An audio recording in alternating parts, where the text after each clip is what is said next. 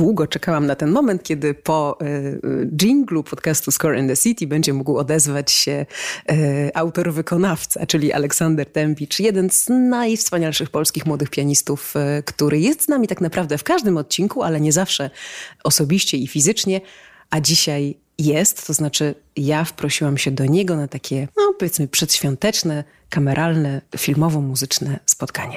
Aleksander, cieszę się, że jesteś. Jest mi bardzo miło. Uwielbiam e, Twój podcast i w ogóle lubię podcasty. I muszę powiedzieć, że chyba jestem pierwszy raz gościem w podcaście. Byłem na YouTubie, ale w takim podcaście prawdziwym pierwszy raz i jestem tym faktem bardzo podekscytowany. E, w podcaście, w podcaście, czyli tam, gdzie Cię nie widać, e, tak. nie? bo to jest taka magia. To, żeby jednak stworzyć takie wrażenie naszym słuchaczom, że coś jednak widzą, bo to jest ważne dla nich, to powiedzmy, że że jesteśmy u ciebie w domu. Mm, towarzyszy nam całe mnóstwo różnych instrumentów, od fortepianu, który Aleksander ma w domu, przez y, różne tutaj sprzęty mniej lub bardziej elektroniczne, komputery, ale jest też Herbie.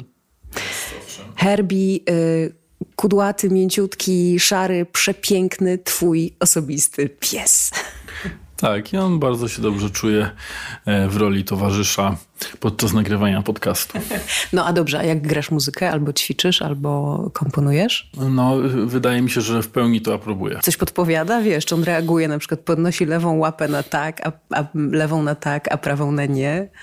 E, odnosimy wrażenie, że on reaguje na muzykę. Nie zawsze jakoś żywo, ale że, że chyba jakoś lubi. Najbardziej jak do mnie przychodzą niektórzy muzycy na próbę i szczególnie muzycy, którzy grają na instrumentach instrumentach dętych. On wtedy jakoś tak sprawia wrażenie jak, jak kobra, jakby był zahipnotyzowany. Więc to jest śmieszne. Dobrze, to powiedz jeszcze, jak sąsiedzi znoszą e, w, w twoim mokotowskim mieszkaniu instrumenty dęte oraz inne. No dobrze, że o to pytasz, bo ja zawsze chętnie podkreślam to, że e, ja mam wspaniałych sąsiadów, którzy, e, dzięki którym mogę normalnie pracować, bo to nie jest takie oczywiste. Wielu moich znajomych muzyków, instrumentalistów, kompozytorów się boryka z tym problemem, czy borykało. Ja nigdy nie miałem takiego epizodu w życiu i uważam, że to jest moje wielkie szczęście więc jestem im bardzo wdzięczny. Pozdrawiamy sąsiadów w takim razie, jeśli nas słyszą. E, tak, to my mówimy tutaj z czwartego piętra. No dobrze, e, z Alkiem umówiliśmy się, żeby przegadać ten rok, no, ten 2021. Dobrze, że się kończy z jednej strony, z drugiej strony trochę tam ciekawych rzeczy się wydarzyło. Czasy są dziwne. E, produkcja filmowa w związku z tym też jest troszkę inna niż była. No ale dla kompozytorów chyba czas jest dobry, bo, mm, bo sprzyja samotnej, skupionej pracy. I co się rodzi w tych samotnych, skupionych pracach? Gdybyś miał wskazać jeden taki, wiesz, najmocniejszy muzycznie tytuł z tych rzeczy, które widziałeś w ostatnich miesiącach, co by to było? Czy to się w ogóle da? E, czy raczej rozkładasz te oceny pomiędzy kilka na produkcji? E, no muszę powiedzieć, że ten rok e, mimo trudności był dosyć ciekawy. E, ja sam mogę powiedzieć, że w swojej pracy też, też był, był dosyć intensywny i, i też mnie to bardzo cieszy.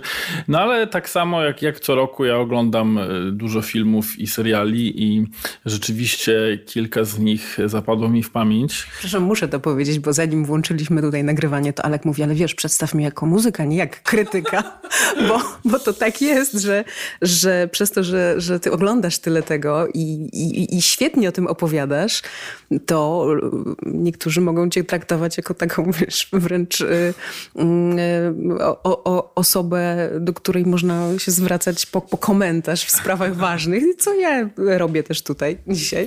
Nie, jest mi bardzo miło z tą porozmawiać. Właśnie tak się mówiliśmy o, o tegorocznej muzyce filmowej, która no, ma też na mnie wpływ e, w tym, co robię, więc ja, ja tego nie, nigdy nie ukrywałem. E, no i w, w, tym roku parę takich e, kompozycji w kinie usłyszałem.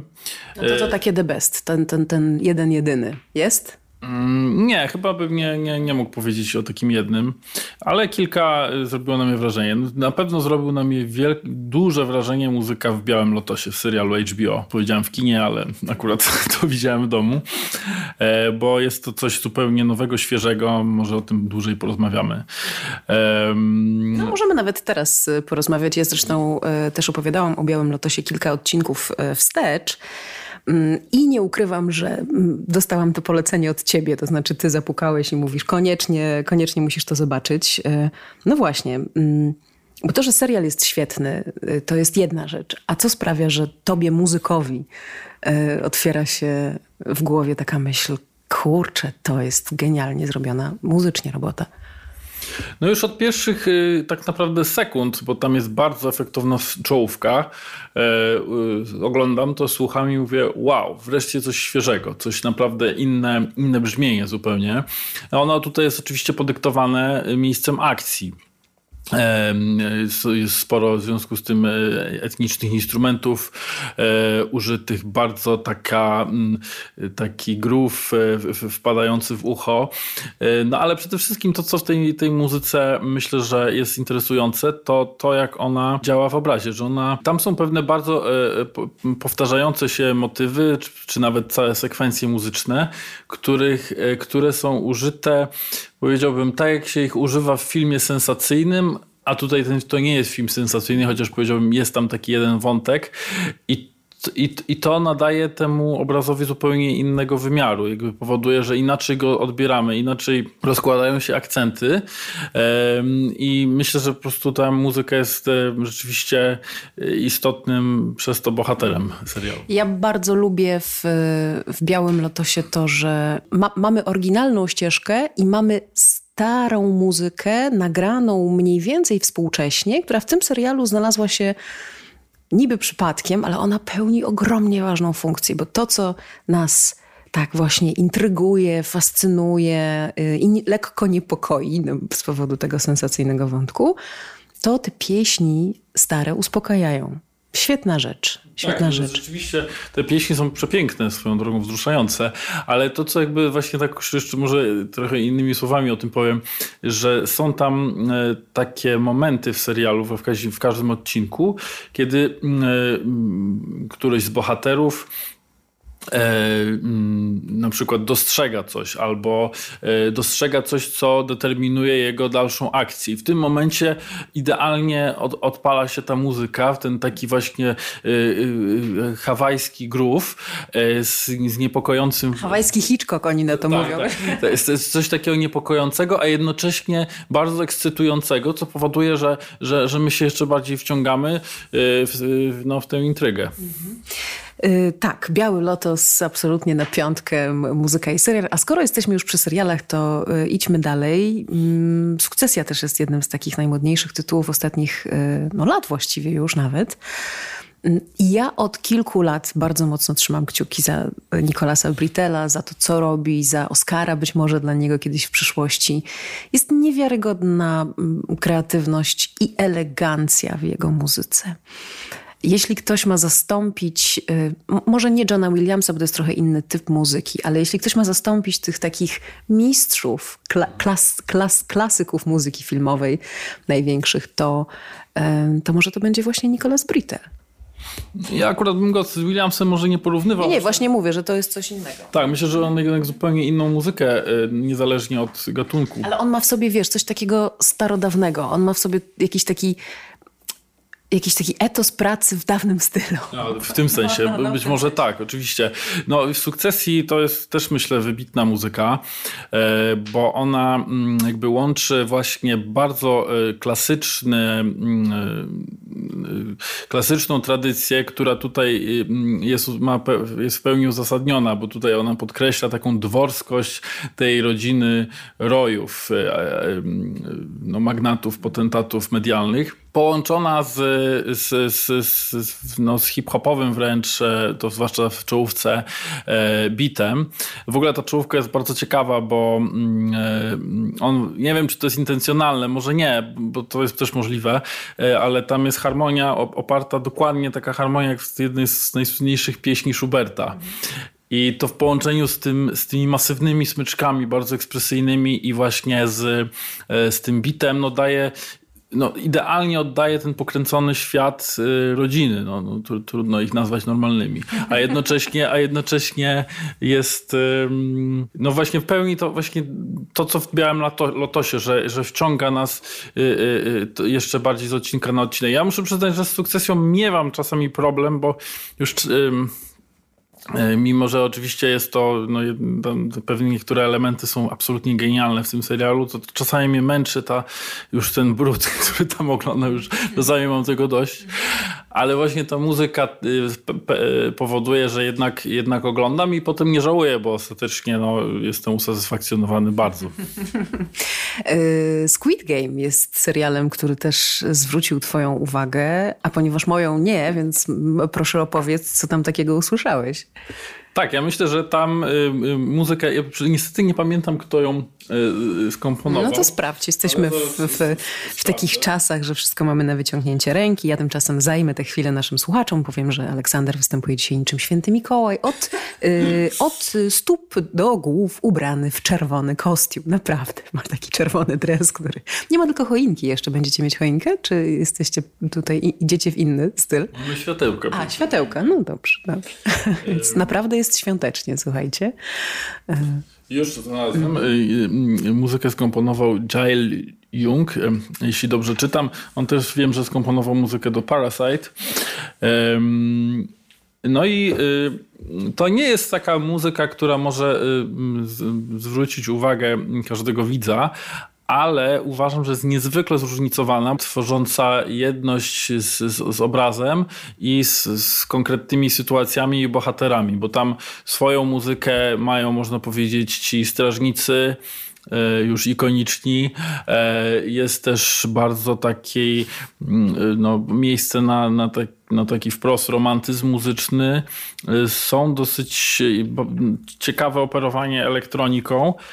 No, to powoduje też, że, że mm, no w ogóle Squid Game to też popularność tego serialu Myślę, że bierze się z tego, że tam wykreowano jednak od A do Z pewien świat. No i ta muzyka ten świat też buduje. Raczej jest to typ podskórnego budowania, nie takiego jak w Białym Lotosie, gdzie który jest, ta muzyka jest bardzo słyszalna, ale mm, no jest to coś takiego interesującego, też świeżego, myślę. To wszystko w telewizji, a w kinie no, w ostatnich tygodniach e, szalenie nas wzruszył Kurier francuski, czyli nowy film Wesa Andersona z muzyką Aleksandra Desplata. To jest taki duet, na który się czeka, mm, który się chce usłyszeć, e, wiedząc trochę, co się usłyszy, bo mm, ten styl, tak jak idziemy do kina wiedząc, jaki styl filmowy, wizualny ma Wes Anderson, tak samo wiemy, co usłyszymy u Wesa Andersona od Aleksandra Desplata. Mm, no i jak ci się słuchało kuriera francuskiego? No tak, to jest rzeczywiście myślę, że bardzo interesująca muzyka i taka też odświeżająca.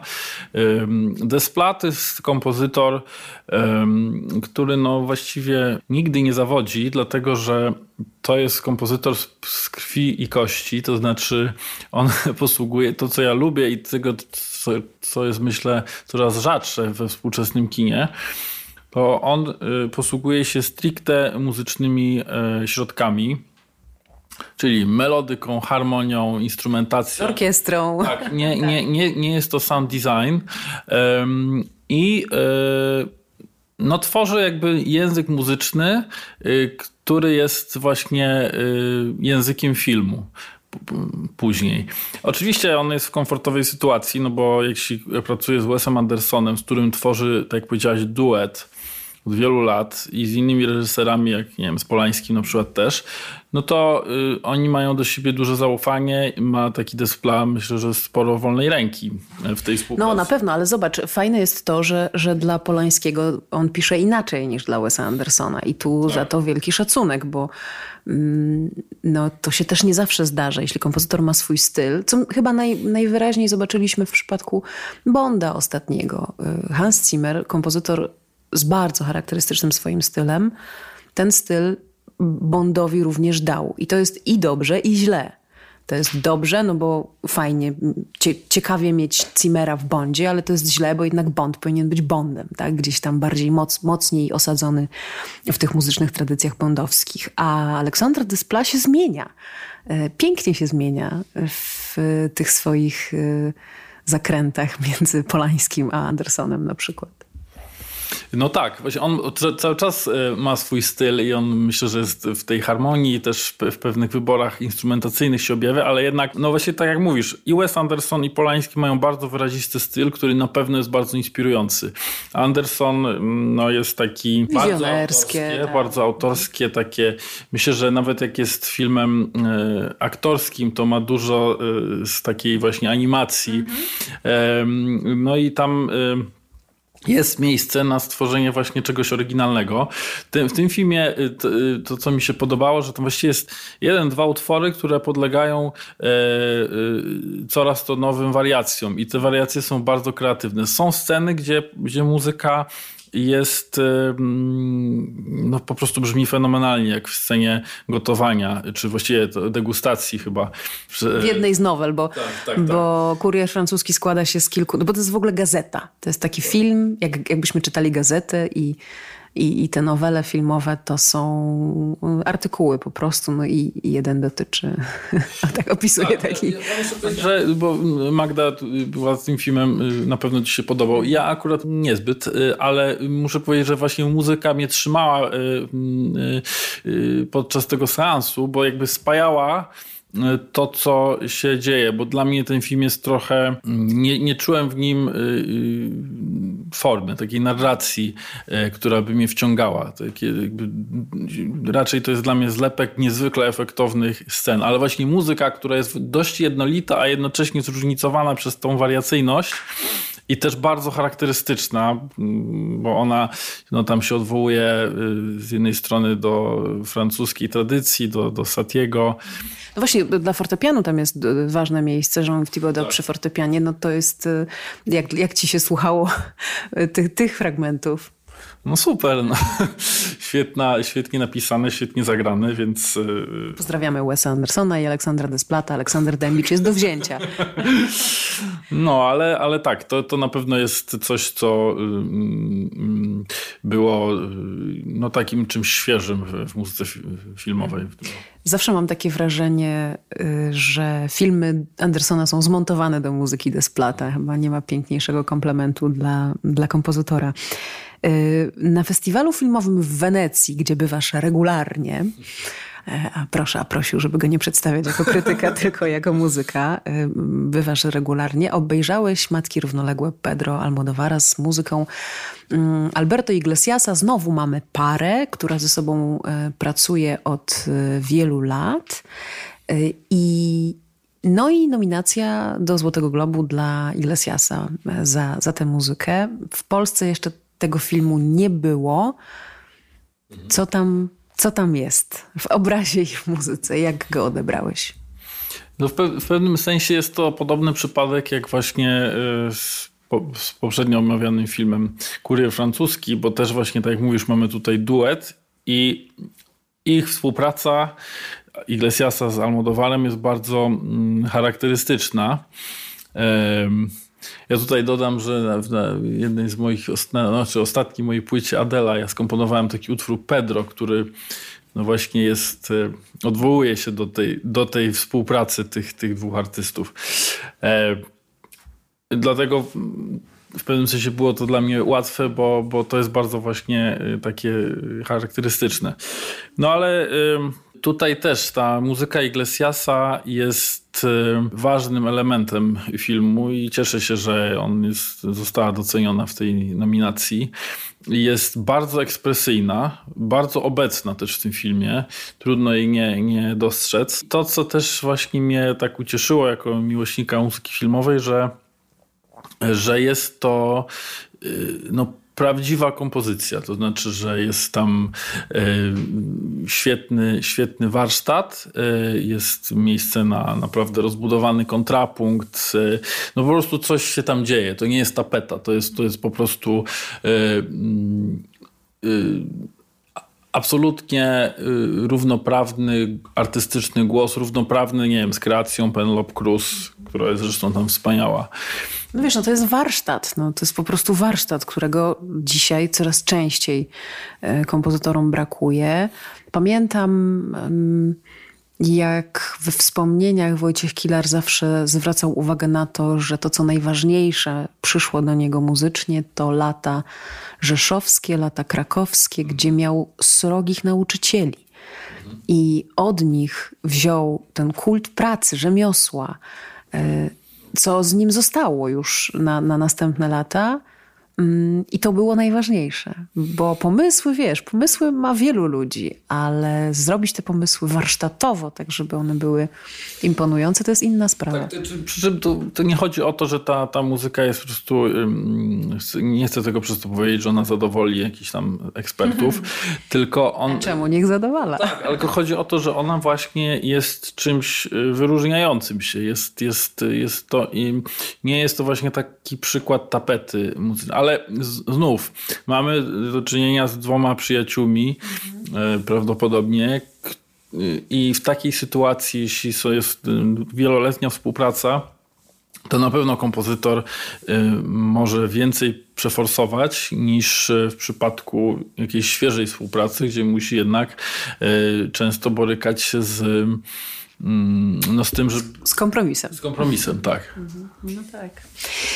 Jeszcze sobie pomyślałam o tych takich pięknych momentach tego roku, o koncercie y, berlińskim Johna Williamsa. Ja, nie, nie, nie, kupi, nie o, kupić biletu. Filharmonia Berlińska, John Williams, y, dyrygujący swoją e, muzyką. Dla środowiska filmowego i dla środowiska też muzyki poważnej, taka obecność Johna Williamsa, czyli filmowca, tak. ktoś policzył, że to właśnie on jest najczęściej nagradzanym i najmocniej nagradzanym filmowcem świata. Nie jest nim ani reżyser, ani aktor, ani nikt inny, tylko właśnie kompozytor. Jest to John Williams. Jest bardzo znacząca. E, już to się zaczęło w przypadku jego koncertów e, w, w Wiedniu mm, z Anny Sophie Mutter, a tutaj się jakby ugruntowało. Przyjeżdża 90-letni człowiek z Ameryki, z Hollywood, do Europy. Wchodzi do jednej z najbardziej świętych sal koncertowych kontynentu i gra muzykę z Gwiezdnych Wojen. No po prostu, wiesz, rozumiesz. Czyli jest miejsce w takiej sali na muzykę filmową, pod warunkiem, że ona będzie dobra. No ja muszę ci powiedzieć, że może ci dziwię, ale ja uważam, że muzyka Johna Williamsa jest jedną, y, jednym z nielicznych przykładów muzyki filmowej, która właśnie się nadaje do takiej sali. Y, to jest muzyka, która może śmiało konkurować, nie wiem, z Czajkowskim, Strawińskim, to jest dokładnie ten sam level. No i znakomicie się sprawdza właśnie w oderwaniu od obrazu. Mam na przykład wątpliwość, czy kompozytorzy inni, których ja równie cenię, charakter ich muzyki powoduje, że jeśli słyszę je na koncercie, bo nie na płycie, nie, nie, nie, nie czuję coś, coś e, fałszywego w tym. Nie wiem do końca z czego to wynika.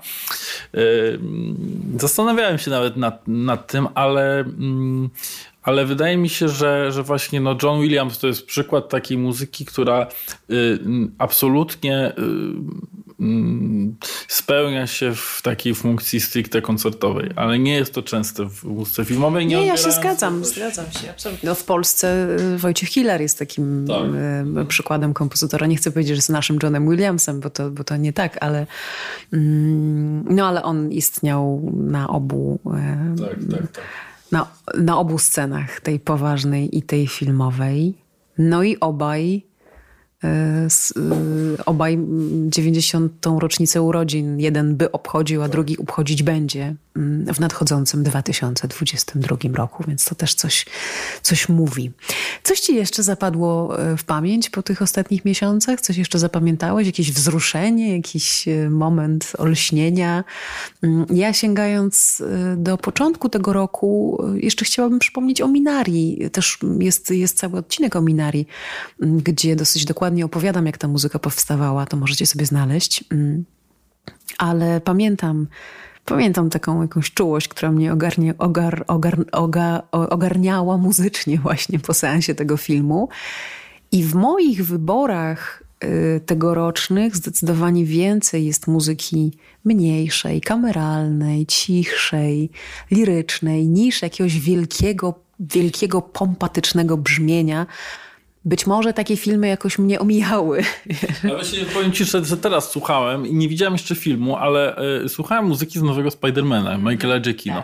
I jest po prostu rewelacyjna, naprawdę. I w ogóle tak ta orkiestra brzmi, że dawno nie słyszałam tak dobrze to też jest Ale on jest dobry w te klocki, naprawdę. Pamiętasz, y, pamiętasz y, no Star tak, Treka? No. Mnie, jakby mnie to nie zaskakuje, ale jednak y, muszę powiedzieć, że y, z tych takich tego typu filmów y, blockbusterowych, superbohaterskich, no to jak tego posłuchałem, a jednak w oderwaniu od obrazu, więc jakby mm, to tak, no, mam ochotę do tego wracać i na pewno obejrzę ten film, więc to mi się bardzo podobało.